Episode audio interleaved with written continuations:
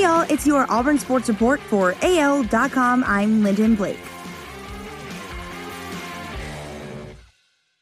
Alabama and Auburn students will test their knowledge in NBC's upcoming revival of College Bowl, which NFL legend and former Tennessee quarterback Peyton Manning will host.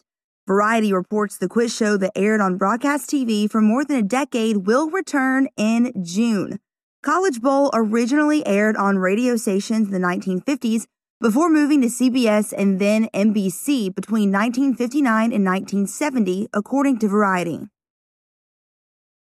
NFL teams can start their offseason programs on Monday, the league announced this week, but the executive director and the president of the NFL Players Association urged their members not to attend in person activities, and the players on five teams have issued statements declaring their intentions to skip workouts, which are voluntary. The New England Patriots are one of the teams that has released a statement, but at least one of New England's players has said he could be at whatever offseason workouts the Patriots hold. If New England coach Bill Belichick tells me to report, I'm reporting, is Brandon King's approach to the offseason program, Boston Globe NFL writer Ben Volin reported.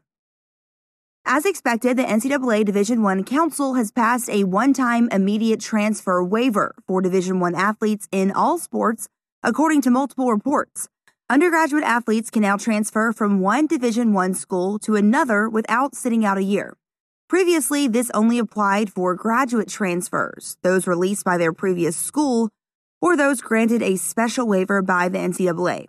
Dozens of high profile athletes in football, men's basketball, women's basketball, baseball, and softball have already entered the transfer portal or enrolled at their new schools in anticipation of the rule change, which has been rumored for months. Still, numerous others are now expected to do so. 2021 is Jaylin Simpson's redemption year.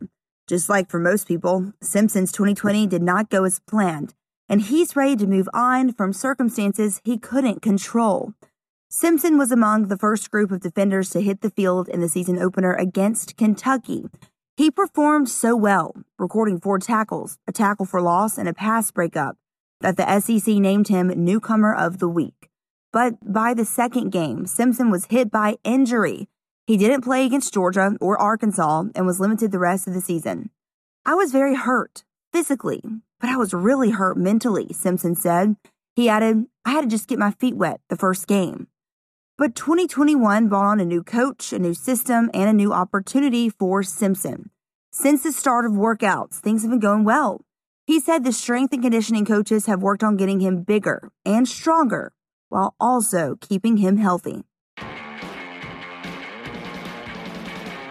That's your Auburn Sports Report for AL.com. I'm Lyndon Blake.